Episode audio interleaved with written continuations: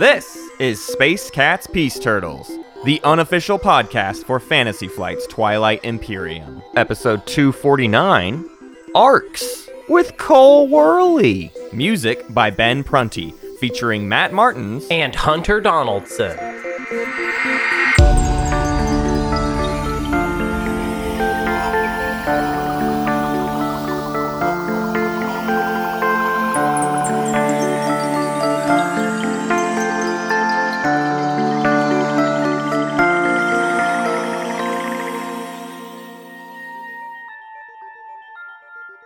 Hey Hunter, how's it going? How are you? Hello, it's me. Hi, I'm Hunter. We just had the realization this is episode 249. We are one episode away from 250 episodes. That's not of a, Space that's Cats not important, is it? Is I that don't supposed know. to be important? I It's hope supposed to be not, because I don't have anything planned for it. Yeah, but uh, Yeah, only if you're planning on getting to 500. yeah, Yeah. right. 250 is only notable if it's half of something. Uh, and that voice you just heard is our dear friend Cole Wehrle. Hello, Cole. Hey guys. Welcome. Uh, we're glad to have you. And of course, as the whole world knows, you're here to talk about y'all's newest Kickstarter, y'all's newest venture, Arcs, uh, which we just played on stream yesterday as of the time of, of this recording. And we sat down with you a couple weeks ago uh, to have you show it to us. So, so far, Hunter and I have only played uh, what you call small arcs, which is sort of Mm-hmm. the base game experience, but that's the not. The arcade version, the, The arcade, arcade- mode. Yeah, I like calling it arcade mode. Uh, our editor Josh Yearsley likes calling it sharks. short arcs. That's good. Uh, but that is, of course, not the full extent of what arcs is. So maybe just to, to kick things off, and then I'm sure we will find many a tangent to go down. Can you kind of give us the the the floor pitch of arcs, uh, small arcs, and the campaign? Sure. So Arcs is the next game uh, from Leder Games. Um, so the same company that made Root and Oath. This is the project we've been working on for almost a year. And uh, it's a huge project. Uh, on the one hand, it is a space strategy game that uses some sort of card playing, lightly trick taking mechanisms. Um, it's pretty fast playing. You're going to be throwing dice at each other. There's a lot of shouting often that happens. Uh, and then, and it, and it's pretty fast. Usually it takes two hours or so, or a little less than that once players really get the hang of it. Uh, and then uh, the other part of the game is you can take that apparatus and you can plug it into this campaign mode, which basically takes a six hour game and divides it into three smaller games. Mhm. Um, and that lets you do all kinds of things. Uh, and so, you know, I usually think about the games I'm working on as having kind of urgencies to them. There's got to be a reason why they have, exist. And Arcs is the first game I've worked on where I really feel like there's two urgencies. Like one of them is I really wanted a good 90 minute space strategy game yeah. that you could play in two hours. That didn't feel like it was rushed. It didn't feel like Yeah. it was uh, like I didn't want to feel like I was playing Masters of Orion on fast forward. Yeah. Uh, and then the other thing is, I looked around at a lot of the campaign games and thought it's weird that most of the big campaign games uh, aren't actually designed to be campaign games. You know, I think about the most successful one in board gaming, Pandemic Legacy, is is is Pandemic. It's not. It was never built to be a campaign game. Right, And so right. the second part of Arcs, this campaign format, is the whole design is actually built to be plugged in in episodic form- format, Mm-hmm. and that allows us to get away with things that like Pandemic Legacy can't get away with. Right. What is that? Um, what, what kind of things are would you reference as things you're getting away with in the campaigns of arcs, or do you do you not want to spoil like story? no, no, beats? I, I, I, uh, no, I can. Well, so the thing is, the the narrative things that's like that's frosting on the cake. That Yeah. that's extra. Sure. Um, the things that we're getting away with are things like uh, most games. Um, are, think about game. I think about games as like little ent- systems with a lot of entropy, right? Mm-hmm. And by the end of the game, all that entropy, it's just spent all the energy in the system. It's all gone, right? Like the Yeah. last turn of Twilight Imperium is not the first turn of anything. Yeah. everything's exhausted. like if you, and I always, I always think about. Um, I always think about playing Agricola uh, when I used to play it a lot with, with my with my partner. She would say, "Well, I could we play one more turn because I was so close to getting everything." And Yeah. so once we said, "Yeah, we'll play one more turn of Agricola. Why not for the lulls?" Right. And it was horrible. It was so boring because we had too many actions. Yeah. We had, our engines were running too hot, and most games they drop the curtain like right before the wheels fall off. Mm-hmm. And so one of the things that separates arcs is I kind of went into the whole game saying, no, you actually can take. A, you, this game can be designed as such that when you're done with that first game, you could keep playing in, in the same game, and it, like the wheels aren't going to fall off. Now they might fall off by game three, Right. But that's that's okay because it's built as kind of a trilogy. Right. Uh, and that that just allows us to to sort of do all sorts of different things when it comes to the narrative design and the mechanical design. And that well, that's like the core difference because obviously y'all took a big swing with Oath in terms of that sort of narrative Mhm. campaign thing, but Oath notably never ends, and and Arcs is designed to be campaigns that do come to some sort of logical conclusion uh, by by the third one. So what was sort of the differences in design and and thinking when it comes to trying to like write campaigns that then do have ends as opposed to how y'all went forward with oath being this never-ending chronicle When I was working on Oath, I had these rules, you know, that were kind of they're on a post-it on my monitor. And one of them was, you know, I want how a game wins, how a game ends should matter more than who win who wins the game. But one of the other rules I had was uh, Oath can't make itself unplayable uh, because that's going to screw everything up. And so the the kind of time jump that happens at the end of the game of the Oath is this this immense healing. Like all the resources kind of get reset, the armies Right. come back. There's this de-escalation, and the game needs that because other th- otherwise uh, it's going to just it- it's it's going to uh, not work at all. And you know, I think about Oath as having as being fundamentally a game about continuity and breakage and erosion, but always continuance, Mhm. always continuity. Whereas Arcs is much more about disruption and endings. Like Arcs actually can end. And it, it allows me to embrace a more apocalyptic design ethos because I can say like, no, like we're heading towards the end times. Yeah. Like all of this player's buildings are now ships and their ships are buildings. Yeah. and we're not gonna we're not gonna worry about it because I know that I'm building to like a specific climax. And this actually has created a very weird feedback loop where when I was working on Oath, there were all these things I wanted to do that I couldn't do because of my rules Yeah. that I had to that I had to, to uh, that I had to keep in my mind. And so all of those ideas became the seeds of arcs. And then a really weird, interesting like back feedback. That, that's not a word. Um, uh, uh, there's been a really interesting feedback loop here because it's Hmm. come back at me. Because what's happened now is as I'm working on arcs, there's all these things where I'm like, oh, this actually is an idea for Oath that I Oh, like, right. can't do in arcs, and so both the projects are kind of like, feeding into each other, and it's lovely. Uh, and it would be even more lovely if there were a few more hours of daylight each yeah day. sure Uh, we all have to move to a different planet so that we just have Yeah. more more daylight hours. Uh, I I love that idea of arcs feeling apocalyptic. It's we've so we we provided this quote for y'all's Kickstarter that is that it's this is Oh my the, God. the meanest dice I've ever played with. And in our stream yesterday, it was unreal how just colossally mean these dice can be to you. You can roll a lot of dice in this game, and nothing is, and sometimes nothing can happen. nothing can happen, which that's interesting. It's interesting to roll eight eight dice and then nothing at all happen. And sometimes you roll a dice, and that's good. All, honestly, that's fine. At. It this point, my me up opinion of the every dice time. Yeah. is when nothing happens, it's okay. Yeah. Yeah. Well, Sometimes you roll a dice and only bad things happen to you. right. I, I well, and I love that that's what feeds into this. Like, to me, there's a feeling in arcs, and we we we sort of like tinkered with the campaign stuff with you, but but Hunter and I have not played like a full campaign yet, and I think we're mm-hmm. we, we hope to very very soon. But yeah, yeah. Next week, I'm hoping to. yeah, the the thing I've noted with it though, and with these dice is there's a certain level of an apocalyptic is exactly the right word, where it's like I will get to the point in a, in a session of arcs where it's like I can't endure this anymore. My people can't endure this horrible reckoning we've been dealt with. I w- it must come to an end. We need a full reset for the next game, or else I might cry. Well, you know, we uh, one one of uh, one of the things about that I like about working in arcs is the whole system allows for players to make escalating bids, Yeah. like more desperate attempts. Yeah, And yeah, what- what- yeah. what- you know, oftentimes it doesn't even have it doesn't even have to do with the game's action system. No. It will happen in the space of one action where you're like, okay, I need to set my battle plan. Okay, well, I just, uh, you know what? I just need to like bombard. I'm just gonna do. I, if I just did one piece of damage, that'd be fine. And then you're like, well, let's I'll like put one assault die in there. Yeah. And actually, it'd be lovely if I could like steal something too. And then you'll roll and it'll be a disaster. And you're Right. like, okay. So now I have a second battle action. I have totally trashed my own fleet. Yeah, yeah. And at this point, I should go safe, except now maybe I go even harder. Yeah, and I need to Maybe double I down double on my down on my yeah on my position, and this is like, I mean, this is such a core part of the system of the game. When I first started working on the game, I told um, I had a meeting with, with the development team, and I said, uh, okay, very important design principle. Everything needs to be able to sustain damage before it's destroyed. Right. And Josh and Kyle.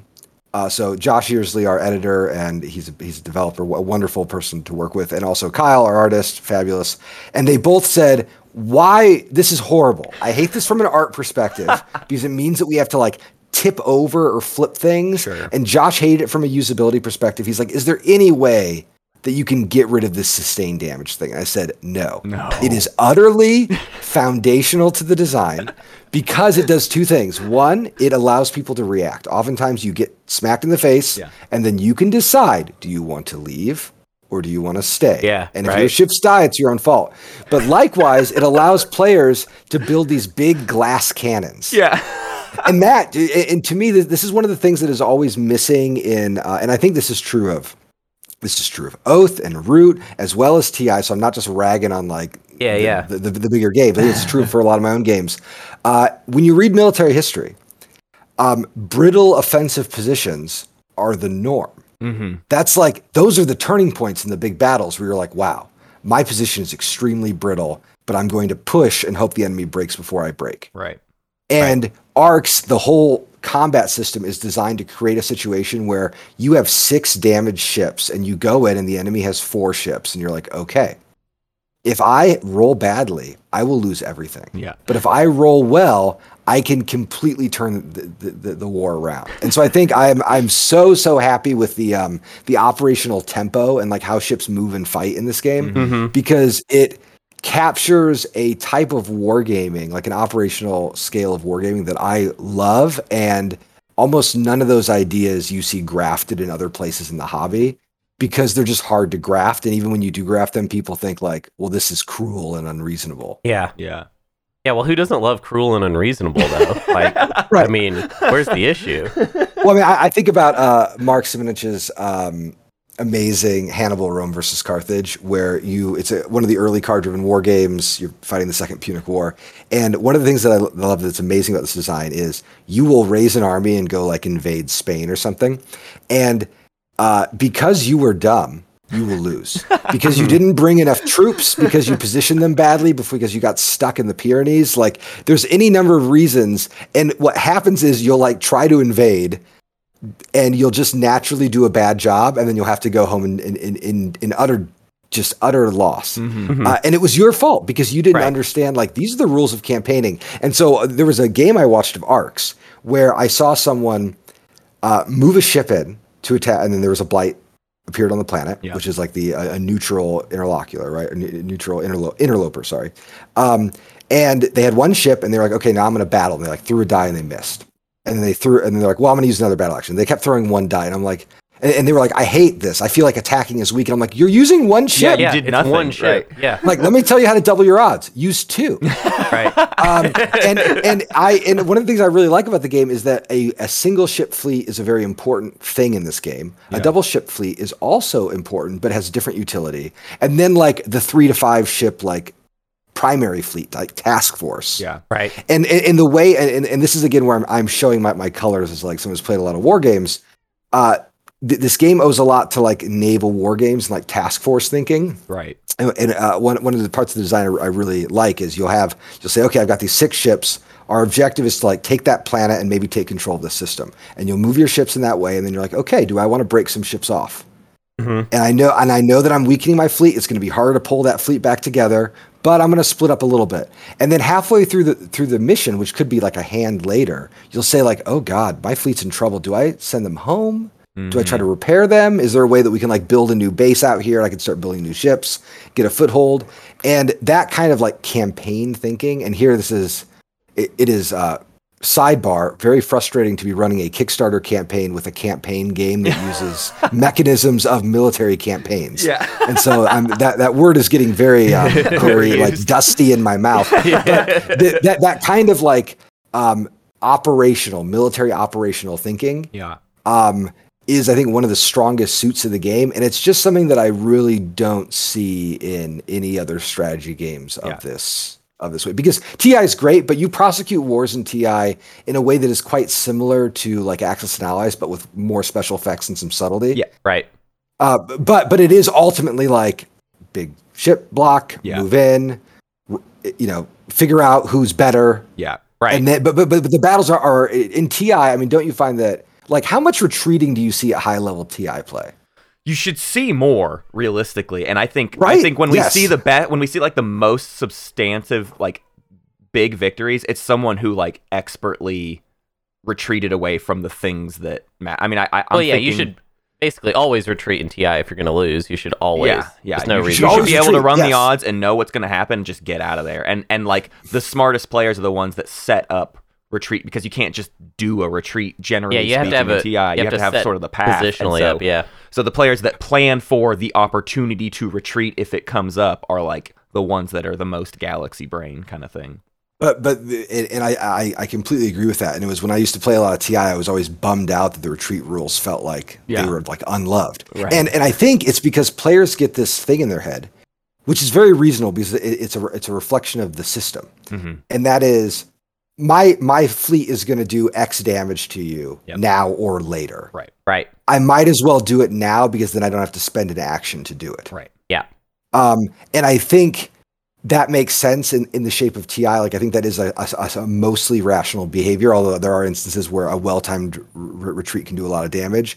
And because of the way that the sustained damage system works in arcs, and because of the way the action system works in arcs, oftentimes retreating is great. Yeah. Yeah. You're like, no, like I am, I am going to pull out a move action here because I don't think you have the move actions you need to follow me. Right. Right. The, And the then I- and then I can come so back in. that's something I felt. I mean, obviously, we the first uh, I don't know maybe thirty minutes of our stream we played with significantly less movement than we were supposed to have. But even with that like in mind, it was so hard to choose my own time. Like I had to have the right hand, or someone else had to play the like the right lead card for me to be able to move at all. So you can never rely on just being able to like go where you want to. It's like I don't know the next time I'm going to be allowed to do that. So I need to just go ahead and get the thing done now or whatever or else I may never get an opportunity again. I like how in uh, thus far in arcs it feels like the movement can, uh, it, and really any action is like this, right? Uh, the any action can be either feel like very rare and very needed, or suddenly bountiful. Yeah. Like Mhm. suddenly the ships could be suddenly it could be like a merry chase, but uh, oftentimes in the kind of trick taking uh, aspect of the design, it can feel like oh my god, I really need just I really need some movement right now, Yeah. and I do not have that. Right. And I kind of like that aspect of it, of it just being like you never really know how much you're going to get of any one Right. action. Well, and so the second it does fire, like the second you see that opportunity, it's like, oh, I wasn't quite ready to do this right now, but now is my opportunity. And Cole, that's sort of what you were saying earlier about just the idea of like, I have to push my luck right now. I like I have to just kind of try for it because now is the opportunity I've been given, and I, I I guess let's see how it goes? Question mark. Like just, just roll for the Yeah. fences. I, one, one thing that we found when we were playtesting is that players were not copying as much as we expected Oh, them yeah. to. Mm-hmm. And it was one, and I think this is a thing that happens as players get better with, at, at the game, where they realize like, oh, you've decided it's time to move. Mm-hmm. My hand doesn't have any moves. This could be my only chance. Right, right, right. Exactly. like I need to uh, like who cares if I'm throwing away like a one production or like a five production?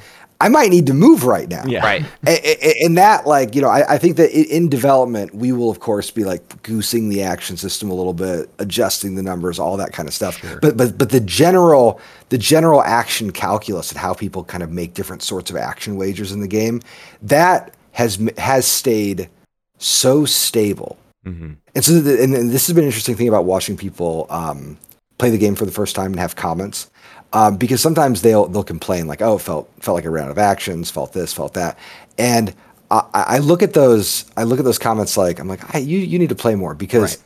The, the action system has weirdly like been almost unchanged for what is it now like six months, Mm. which is almost unprecedented. in Right. my- In uh, development. it was just like it snapped into focus. There have been little adjustments here and there, and there's probably more little ones to, to come. But um, it, it, it, I think that this is a game that uh, it is fair, fairly easy to teach, but it has a skill curve that is just wicked.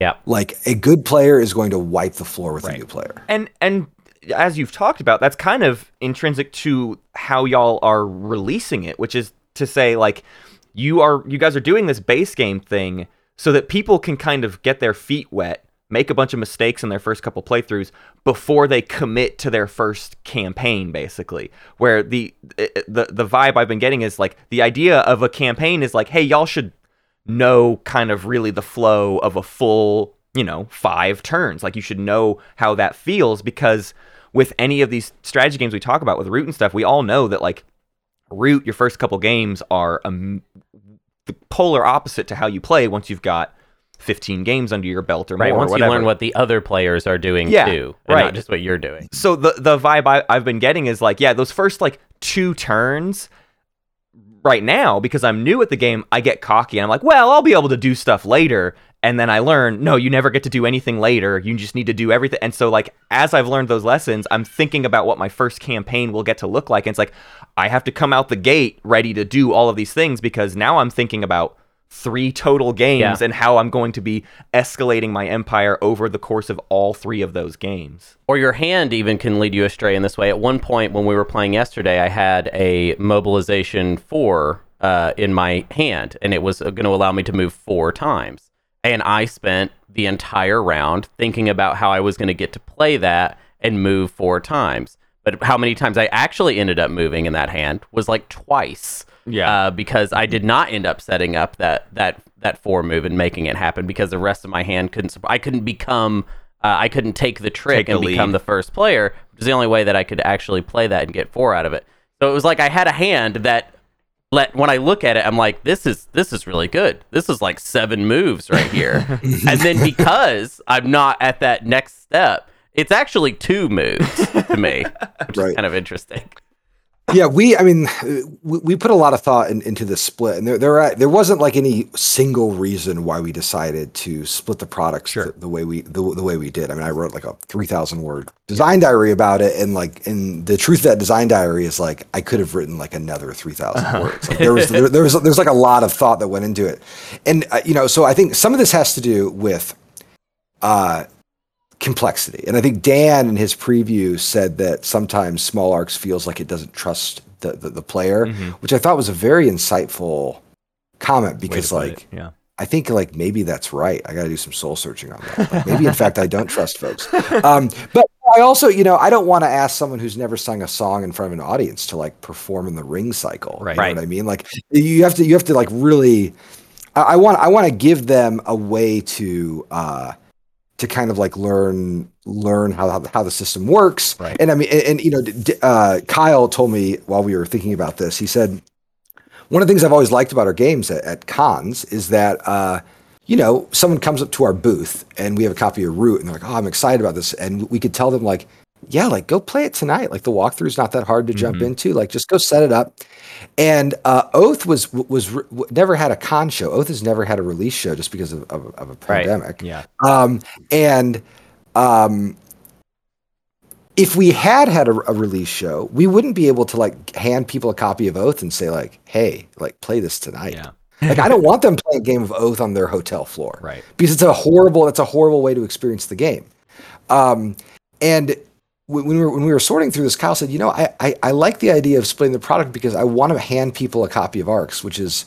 Uh, in Kyle's terms, like I think the game he probably likes most, maybe of any that we've worked on. Mm.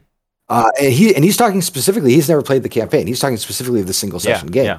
He's like, I like the fact that I can like hand people arcs and say like, no, go play it. And if you really love it, like come back the next day and pick up the campaign. But like you like this is a full experience. It's not a demo.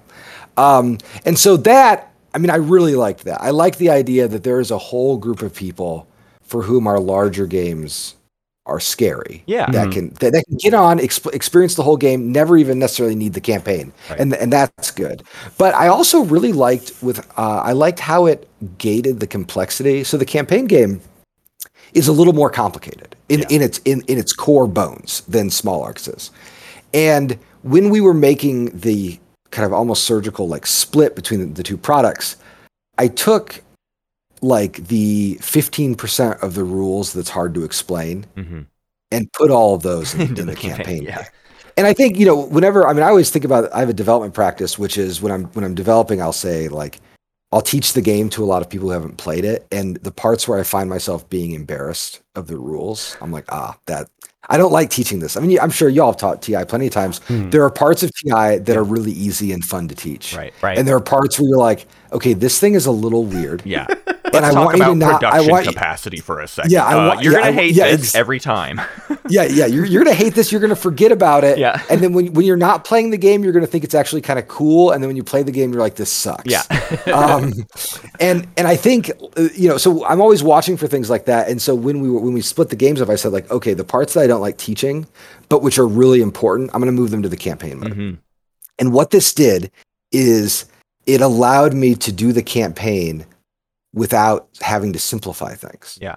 because in development, if I didn't have arcs, the base game, small arcs as the on ramp, then I would have to go look at the campaign and really tighten it and pull things out. Yeah. But if I know players already know how to play small arcs, then the campaign is like a page and a half of extra rules. Now those rules are weird, but I, I, I'm not I'm not worried about it because Yeah. and, and also I'll, I'll give you an example.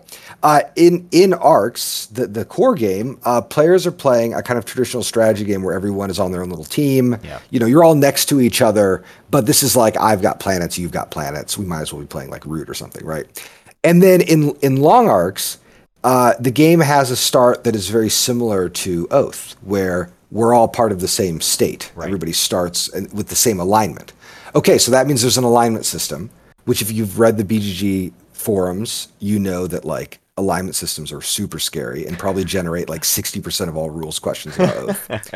Um, and uh, the alignment system is not only as scary as oaths, it's, well, that's not fair. The alignment system is simpler than oaths, but what makes it less simple is that it's modular. Right. So at the start of the game, you've got these like imperial regions, and then you've got an outlaw position. And the Imperial regions are on the same team, but there's an important caveat, which is that there are these Imperial ships, these old ancient, uh, kind of busted up battle cruisers that are sitting around the map, and they're like police ships. So wherever they're at, there's a truce among the Imperial players, which means one Imperial player could like kick it, kick it into a nebula, and then punch his friend, and then you know. It's like a schoolyard bully. Then, like you know, you know, they hug them as soon as the as the teacher Right. walks in the room. Uh, like everything's fine, but that like you know, essentially there is this like network of ceasefire that players are using the move actions in a kind of auction to manipulate what parts of the empire are actually under ceasefire and what parts are a little bit like an outlaw. So you have that, you have that alignment, and then you have the outlaw alignment, which says I don't care about anything. Now, uh, so those rules are a little tricky to understand, but um, players who know arcs will be excited by them. He's like, oh, this is giving me the good thematic grounding that I felt Yeah. like I was missing when I was playing Right. arc. Like it, Right. it instantly is situating me. But it, they're also, and this gets into arcs as a campaign game. They're modular. So, for instance, um, if you are in the Imperial alignment, you get the benefit of sharing some control, getting some protection. All that's great, but you do have to pay a tax. There's this random tax, um, and if you can't pay it, you lose action cards the next round. So that's horrible. And so it might be like, hey, Empire demands, you know, relics. So you need to pay a relic out, out the game every turn or, or th- this turn, and then there'll be a new random tax. And it is brutal and people hate it.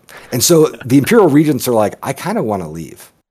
But if I leave, it's going to be also bad. Yeah. So that they have to juggle that, and then if the if the empire's plot lines grow and develop, if the person uh, th- there, there's one of the, the plot seeds is called the imperial steward. That's a line, and if they do really well, they start changing how the imperial alignment works. So, for instance, the imperial ships get fixed; they get a lot better and stronger in later games. Uh, and that's great if you're an imperial regent. But what's less great is now the imperial tax is not random. It's decided by uh, the first minister, who's who is a new alignment that is going to be probably this imperial steward. And instead of th- that tax going out of the game, they get it all. so now they're starting a turn. They're saying, "Hey, I demand that you all give me psionic resources. you need to pay me, Yeah. and if you leave, I'm going to send my imperial ships after you." Um, and so the alignment then, what what it means to have an imperial alignment in the game starts shifting. Little levers start turning on and turning off, and that's very exciting from a design and from a narrative and storytelling sense. But it is utterly overwhelming to someone who's like, "What is a card trick?" Yeah. Right. like how like you mean my ships can be tipped over i mean like i it it, it, it was it was so interesting to watch the, the playtesters play the, the campaign who hadn't played anything because they their heads were spinning Right. and and one of the developers came in and said you know one of the core pitches of this project was a campaign game that is simpler than oath but even though the rules are as third as long as oath the game is four times harder to like Yeah. play well Well, that's where that mastery of your systems like comes into play. That's that's that whole thing with root too, where it's like you can get the root base game and learn it, but you're not going to know how to play root for a while. Like it takes it takes that time to to click into that, and I I, I think I've seen people sort of curious because I think because of the timing of where we're at right now with y'all's launching the Kickstarter and everything, most of what everybody is seeing about arcs is that small arcs, and and we're Sure. not we haven't gotten a lot of that campaign flavor yet, and I think that's going to be the thing that like really sells the idea on people because that's what people understood about what arcs was going to be before y'all really started posting about it. Is everyone knew it was going to be some sort of campaign game,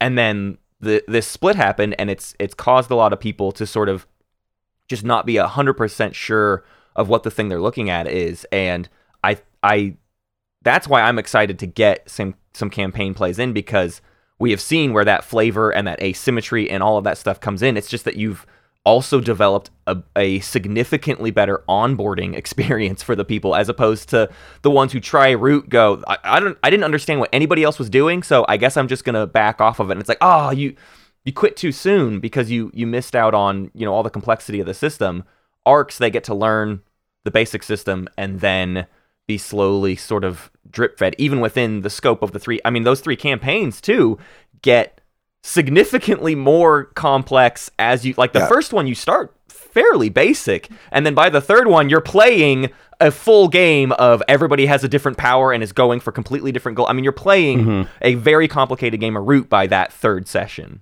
Yeah. Yeah, and, and this is a place where I think we are super attentive to the different audiences that we have Mhm. around our games, and you know, uh, I, I okay. So uh, he- here, here, here's the thing that I was uh, that I'm like trying to articulate that I've just been thinking, and not necessarily to y'all, but just in general. Mhm. Uh, Kickstarters are funny because we don't have stretch goals anymore. Right. You know, we're, we're not like we're not bootstrapping the company yeah the Kickstarter campaign is extremely important. I mean, it's the reason why we all have jobs. Crowdfunding is like the utter like foundation uh, of the, the financial security of, of the company. But we're also like, you know, we're not going to say, hey, if we make an extra hundred grand, like the minis, we'll, we'll paint faces on the minis Uh-huh. or something, Right. right? Yeah. Um, and so why have a crowdfunding campaign or like w- what is its what is its role in the, the broader picture? And so a while ago, I started thinking. I was actually talking to the Throw Throw Burrito folks. Mm-hmm. This is many years ago, and we were I we were having this conversation. I was like, yeah, it's you know, it's kind of like a party. Like I feel like Kickstarters are like a big party that we get to throw, mm-hmm. and I feel like we're inaugurating a community. We're saying like, hey, this is our new boat. It's called Arcs, and we want y'all to come. Anybody who's coming, come now yeah because you're going to watch the game get finished. You're going to see it released. We're all going to share in it together. And we're like inaugurating this sense of fellowship. Um, but as our community has grown, they've become less like raging parties and more like family reunions, which is to say, there's going to be all, the cousins getting drunk in the parking lot and having the best flipping time. But there's also parts of your family that might not have met the other parts of your family yeah right. and I think that's something that we see a lot in like the ARCS comment section where people are like, yes, plastic minis. And other people are like, you've changed, man. I, I thought you weren't into plastic minis. And I'm like, well, you know, you, these folks aren't seeing the big picture. And so I think a lot of the folks who uh, initially were like put off by the lack of the campaign game, I'm like, you, you have to understand there are a lot of people, many like over a hundred thousand, Yeah. you know, measured in tens of thousands of people rather, who bought Root, love Root, have never bought an expansion. yeah Like, you know, there are a lot of people who like love Oath, have never touched Fort. mm-hmm Right. You know what I mean? And and so I think like what we tried to do then is when we're building this product, we're thinking like, okay, we're, we're not going, you know, we can't build something for everyone, but let's design a product that if it does well, we don't hate ourselves for designing it in this way. uh-huh Mm-hmm. And- And so that kind of led to this like, okay, we really want to make sure there's a very good entry point. Which is enough for the people who like our lighter games, but is also like a beautiful onboarding for the folks who want to jump into the heavier games. So Arcs gets to sit on this kind of like transition point. Um, and I'm really happy with, with, with it, but we do know that it's going to make the family reunion like a little awkward, Right. and that's okay Right.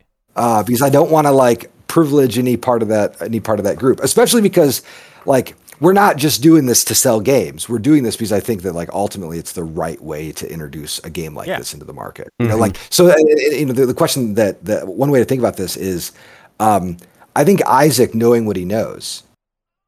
And having done all the work that he does, Isaac Childres would have probably done Jaws of the Lion first. Mm-hmm. Right. Because it's the easier Right. onboarding. It's just like the thing that everybody can pick up and play. Whereas I've myself still never touched Gloomhaven. Like I just it looks too It's intimidating. it's a to me. large box that is hard to open physically. Mm-hmm. Yeah, yeah. it doesn't um, even. I mean, it's just like, and I actually I saw the Frosthaven, and I, I I'll- caveat I love Isaac. I'm a big fan of Gloomhaven, but I saw the the pictures of the Frosthaven box, and I was like, man, that box even looks harder to open. Yeah. it's even Right. taller. right. Even getting in there is a challenge.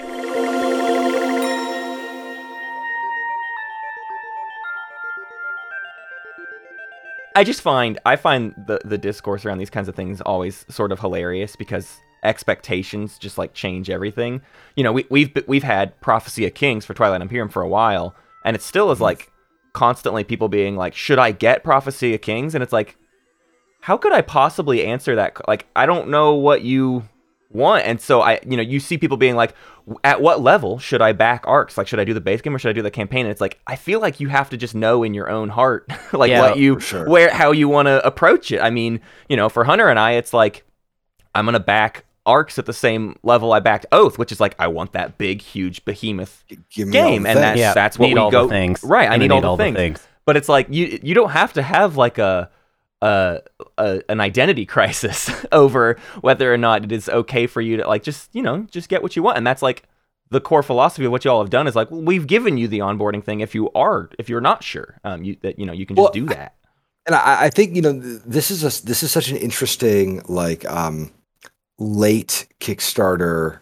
And, and what I mean is like the way we talk about capitalism and late capitalism, I think about like Kickstarter, the, the Kickstarter and late Kickstarter, um, where where like I think we are now in late Kickstarter, and, I, and, and, and, and what I mean by that is um, I think at some point folks realized that uh, content, if you're going to build a game company, yeah uh, making family games hard, so hard. Yeah. Mhm. Uh, making like a brilliant K- Knizia-esque uh, Euro, extremely difficult, especially in Kickstarter. yeah But making thematic, content-rich games, pretty good way to, to have a Kickstarter company. Yeah. Yeah. Um, it's just like it, it, just in terms of the labor it requires, the operations staff, the way it taps into the audience, like that seems to be the way to make it work. yeah Uh, but now, in this late Kickstarter phase that we're in, uh, there's so much content. hmm There's just so much content.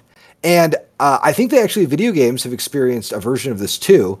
Uh, I, like any red blooded American, uh, will participate in the Steam sale yeah and we'll, we'll purchase $300 worth of game for $10. Yeah, right. Give me all the DLCs. Right. And um, I, I uh, last summer I got Endless Space 2 Oh, with yeah. all the DLCs, and I loaded up. I loaded it up, and I was like, "Turn them all on!" yeah. And it was so, it was so scary. There were so many tooltips and pop-ups and Yeah. tutorials. They're like, "Okay, and here's hacking, and here's galactic politics, and here's this," and I was like, "This game is a mess, and I hate it." yeah And then I was talking, I think, to Patrick about it later, and he was like, "Oh yeah, like that that game kind of had some problems with the DLCs. You should turn them all off."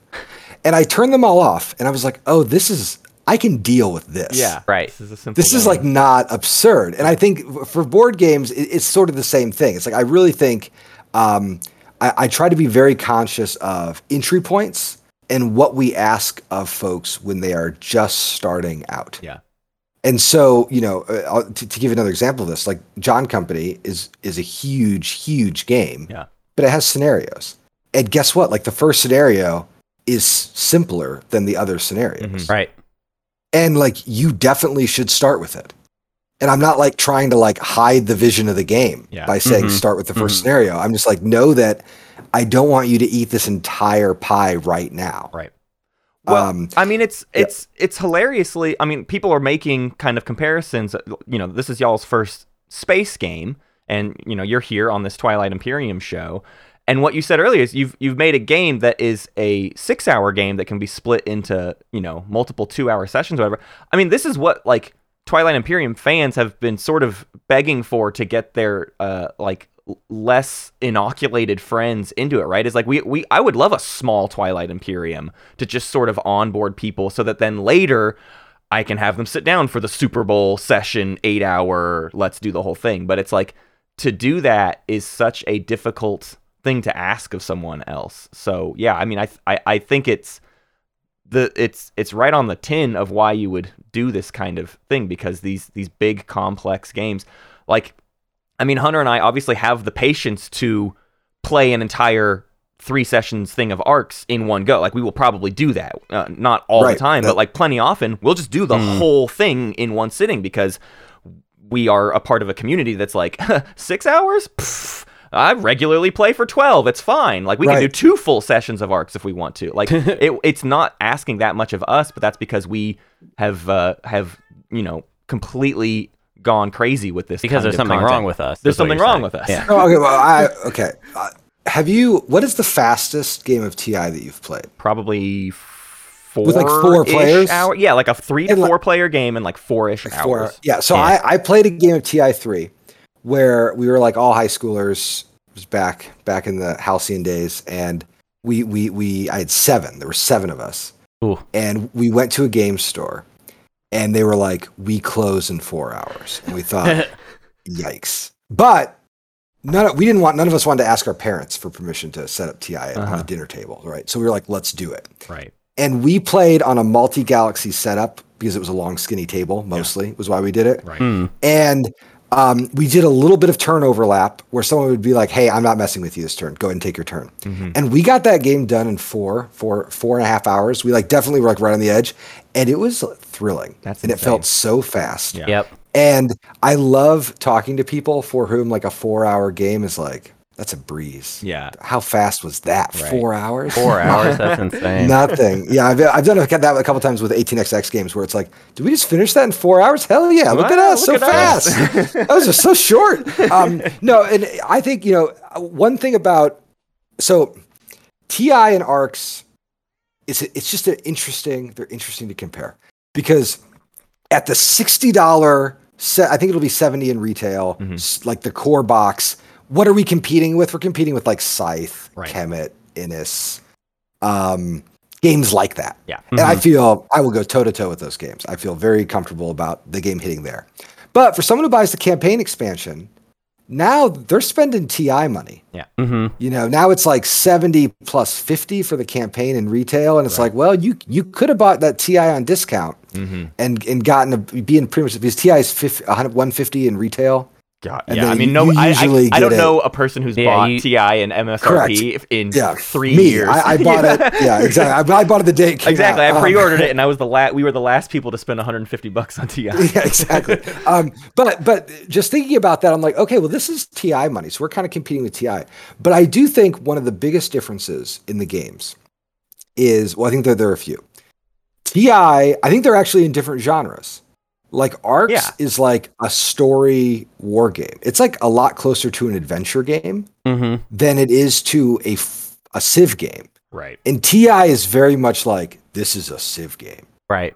And I think that that actually changes how the games treat being broken up because I've played games of TI that we've we, we've broken it over two sessions or three, Yeah. hmm and it works, but it works in this kind of funny way Mhm. because you're riding the, this power curve up to the end, and then when you have a break point, um, it feels very unnatural. Yeah.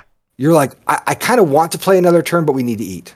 Like, or we need to go to sleep, and then we'll finish it tomorrow. And then when you sit down, it feels like you're, you're sitting down at a chess game Mhm. that's half done, and you're like, what Yeah. was happening here? Yeah. Yeah. Yeah. Exactly. And, and and I and I think that is just where Arcs is super super super different. Yeah. Uh, because Arcs, you play. There's an intermission which kind of like lets you close out the section and kind of resculpt your position, and then when, when you set up the game the next time, you're like, okay, this is what I have to do. Yeah. And I'm reminded. Um, there's a, a, a an RPG Dragon Quest ten or 11 the the echoes of the elusive age, whatever the most recent. That's Yeah, eleven. It's a good one. Yeah. Um, Very good. and one of the things I love about it is I am at one point I played a lot of JRPGs. That's not the person I am anymore, mostly because I have other things that I'm doing. But one thing I love about Dragon Quest, love about it, is it is so clearly designed to be played in 20 to 30 minute segments. Yeah. And when you load your save file, instead of like showing you a pretty scene, it has a little paragraph, and the paragraph's Yeah, like, yeah. "Hey guy, here's the last thing It's like that a happened TV to you." show. Yeah. Like, yeah, here's the last thing that happened to Previously you. on Dragon here's Quest. the next thing you need to do. yeah. And it tells you, and I I am so thankful for it because it has allowed me to play through the entire game in these 20 minute sections Yeah. where Mm-hmm. I play 20 minutes every four days. Right. That's You how I like, would I be. feel I, like- that's why I. That's why JRPGs are so unapproachable for for me is because Yeah. I need that kind. I mean, I, it's funny you're bringing this up because Hunter is currently playing Dragon Quest Eleven for our video game podcast. Our other So show. He's Yeah. very Oh, much nice. got this on the line, but I'm not playing it because I'm like ah, JRPG. Are you kidding me? I, with on top of everything else I'm doing, no thanks. But like. All I want to do is play. I want to play that game, and Hunter's like, Well, "Nah, here- you don't have time for it." It's like, "Oh, but maybe I could if I did it in little twenty-minute increments." And so, No, Cole, I think you've convinced me to go great. get it. It's yeah. great. It's a Um, bedtime game. I think that's what Tim game. Rogers called it. He called Yes. it a bedtime game. He has dinner. Yeah. ti- it's dinner time. It's dinner time. Yeah, yeah. It's like right? oh, yeah, Yeah. he has he has that moment in his review where he's like, you, you're wearing a bathrobe. Yeah, He's yeah. like you're just You're taking a bath time. Yeah, it's time for a little Dragon Quest, and I think that, um, you know, I I think FF. See, sorry guys, we're this is now a JRPG podcast. Yeah, whatever.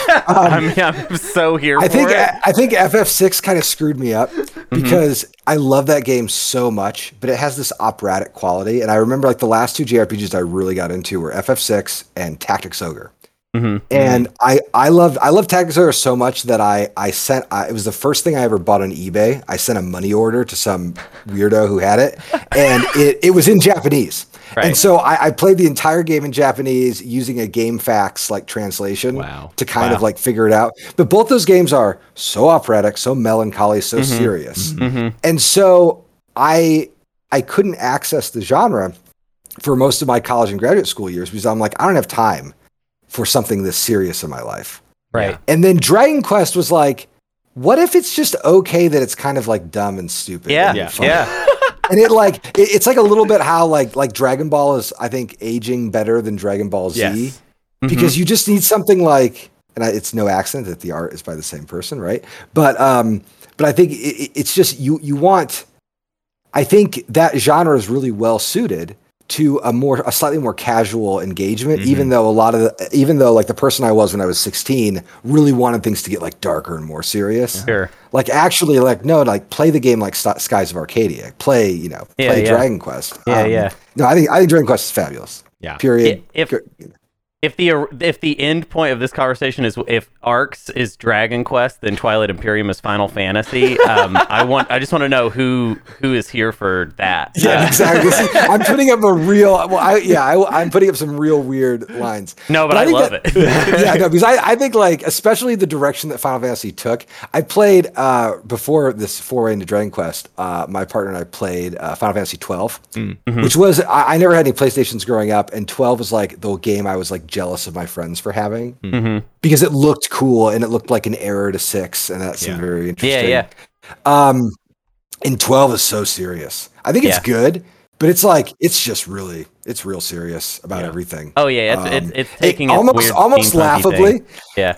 it um its opening is so confusing Yeah. it's like okay three royal houses two timelines i mean it was like it, it, it is amazing how much it uh how much it like how many chips it puts on the table at the very beginning Right. um to the point where we were like i think we accidentally skipped a cutscene and we were like oh Oh do we no. have to do we have to start this play over because Yeah. we like don't know anyone's name Right. um, We're gonna throw and, and Dragon. Quest, Dragon Quest will remind you who people are constantly. Yeah. Yeah. like it it knows you're busy. yeah, yeah. Wow. Yep. That is beautiful. what we've just done here today. Well, and, and I want to I do want to kind of go out on that note of like that that that's the thing we've long said is like my favorite part of Oath is like, oh yeah, the, the game is great, obviously, and it's fun to have all the like sort of crazy win making decisions, but like I just love cleaning up Oath. I love the sort of like let's just kind of robotically check these things on the list and see like what the ramifications of everything was and the fact that in arcs you get to do that like you get to check in on the game every once in a while. And i think hunter and mm-hmm. i keep in ti we constantly refer to like the seventh player or the game. And in arcs like because of all this terrifying die rolls and stuff we keep referring to like the game punching you back. But like it, arcs is definitely a has a seat at the table and is and and the idea of wrapping up a session is the arcs player gets to step forward and be like okay let me sort of handle all of this for you and set up for the next thing and and I love that Arcs uh, kind of in its meanness and cruelty still wants to take care of you and carry you through the experience. Well, and it's it's trying. I think you know. Um, I feel very divided in my design practice because on the one hand, I do want to present things that are mechanically interesting that Mhm. challenge people's assumptions about what games can do, but I'm also like. I'm also I'm equally interested in like narrative and storytelling concerns and like what games can like tell. Yeah. And these ideas are sometimes in conflict um, and sometimes they're not in conflict oftentimes they they link up really really beautifully i mean i think that in some respects like the the new edition of john company is probably my most like narratively driven game it's also by far the most like mechanically robust Uh-huh.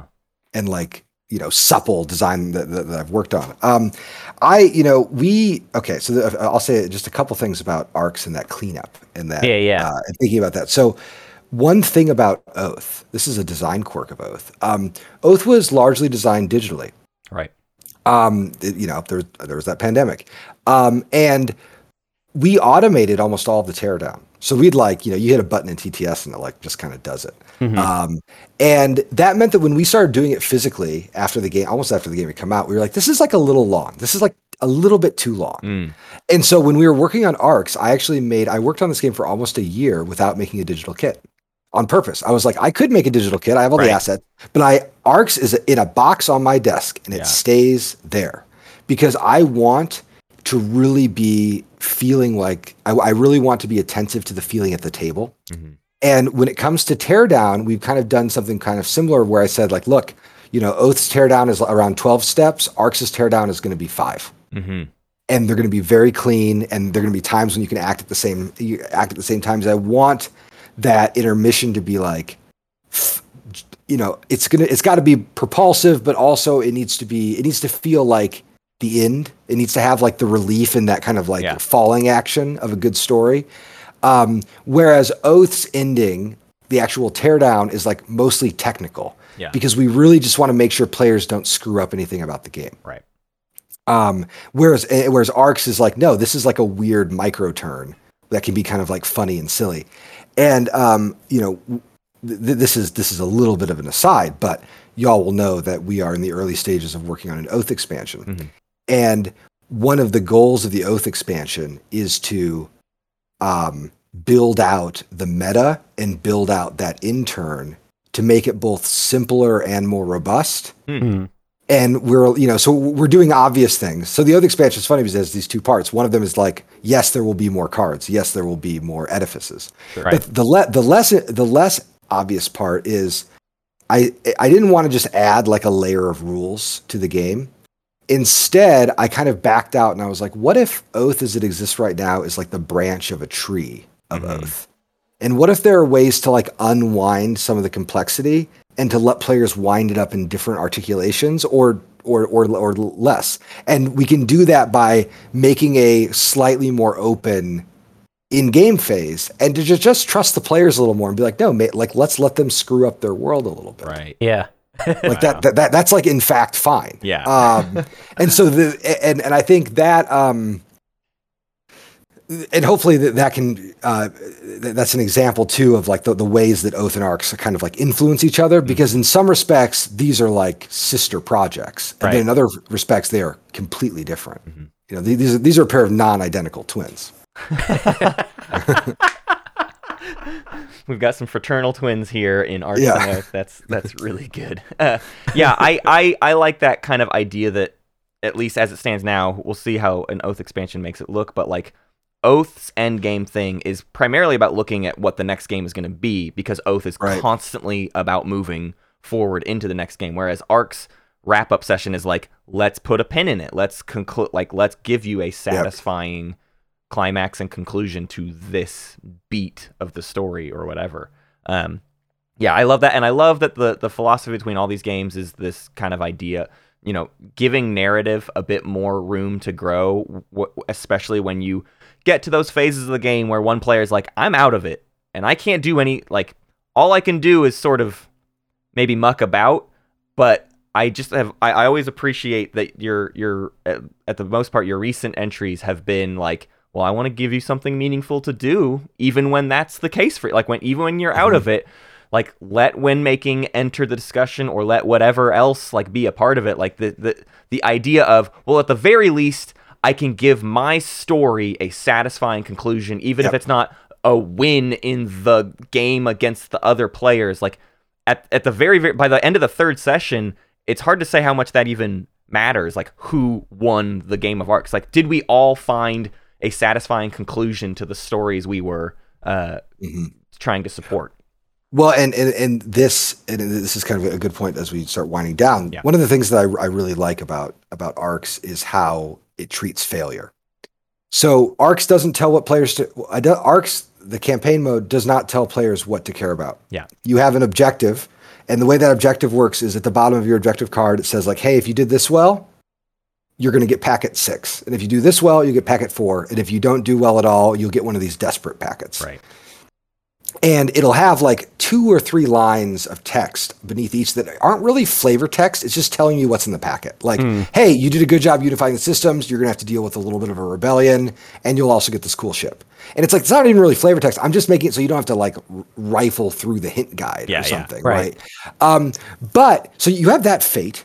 You you have power, which is a victory point game, and those victory points you're going to be spending as like a coinage in the intermission, and that's mm-hmm. cool. But also because your player position goes directly into the next game, you could decide not to care about any of those things and instead to like work really hard to just unlock a couple technologies. yeah Because maybe like you don't really care what happens to your plot line, you just want a couple texts. Right. And well, and the game, the game says, look, I'm not going to tell you what to care about. You just do the thing that you think is right, and the thing that feels either narratively correct or that's going to give you the best chance in, in the final round. Um, and then what will happen though is players will try things and fail constantly right and the game will kind of mark you. So, for example, like you could start with one of the plot lines is about like building this big library, getting it on the board, and then you try to fill it with things. And maybe you built the library but screwed up the second part.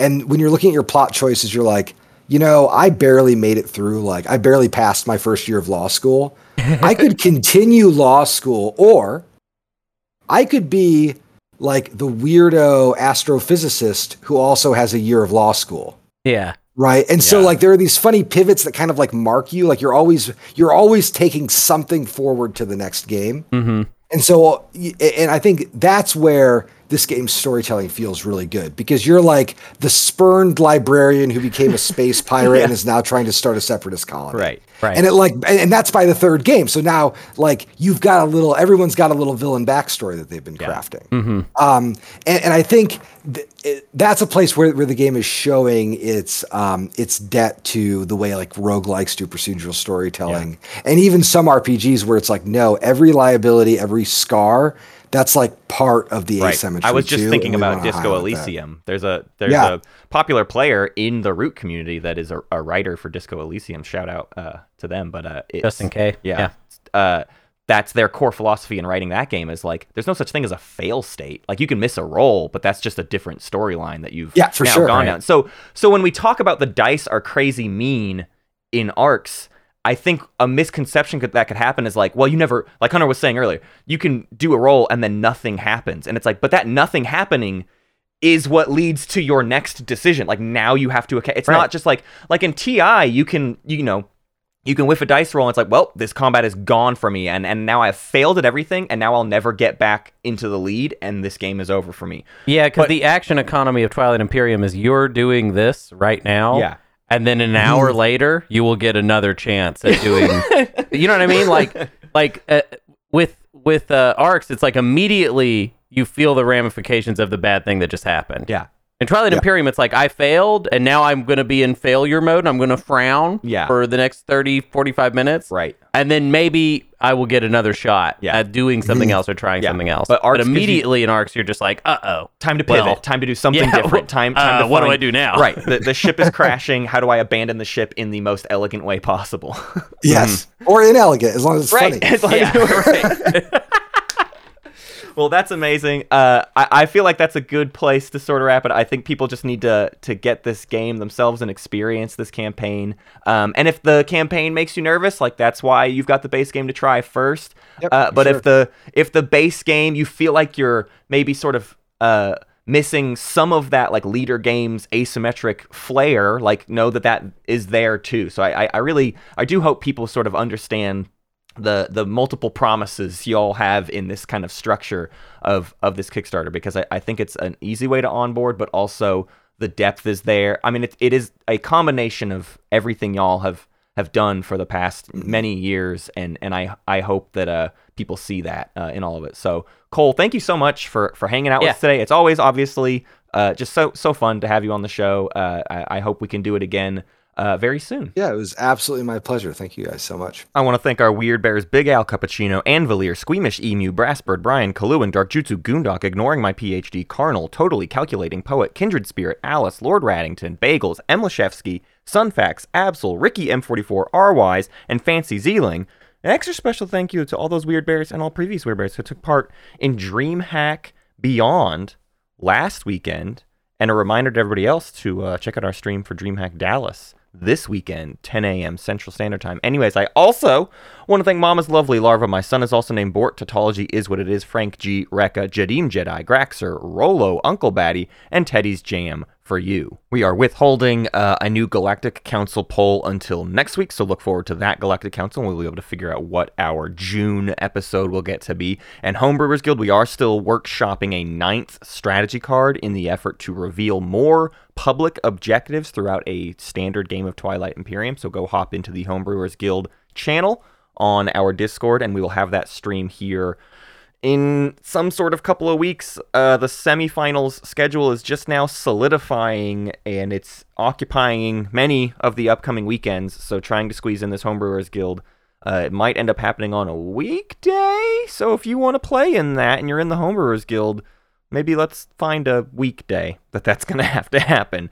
Uh, you can also rate this podcast on Apple Podcasts, iTunes, Spotify, or really wherever you listen to it. And if you do that, it makes the computers think we're smarter than we are, and they come and they invite more people to listen to our show. So do it for the computers, everybody. You can also find more information about our Patreon, our Twitter, our Discord, our merch, and everything at SpaceCatsPeaceTurtles.com. You can also send us This Imperium Life Stories or Plays of the Week to SpaceCatsPeaceTurtles at gmail.com. Uh, I'm gonna. I. Uh, it's just me now. I'm alone again after. Uh, did you? Was that a seamless transition from interview to solo, Matt? I don't know, but uh, I'm not gonna do a. I'm not doing a story. Instead, enjoy this wonderful behind the scenes exclusive with our interview that we just did. We just did it with Cole Wehrle. Behind the scenes exclusive. Here it is. One, two, three. Wonderful. I want you to know that Krisp just completely eliminated that. Oh yeah, clap. yeah. it was not. It was not recognized. I've turned all of that stuff off in Discord. I like don't I don't trust the all the Yeah. automation stuff in I was asphyxiating because I was laughing so hard at a joke my friend was telling, and uh, it couldn't be heard, and I because of Christopher, and I realized, oh, this was gonna kill someone. yeah. Oh my god. their their wailing cries will not be heard because the noise suppression just completely because they thought it was a potato.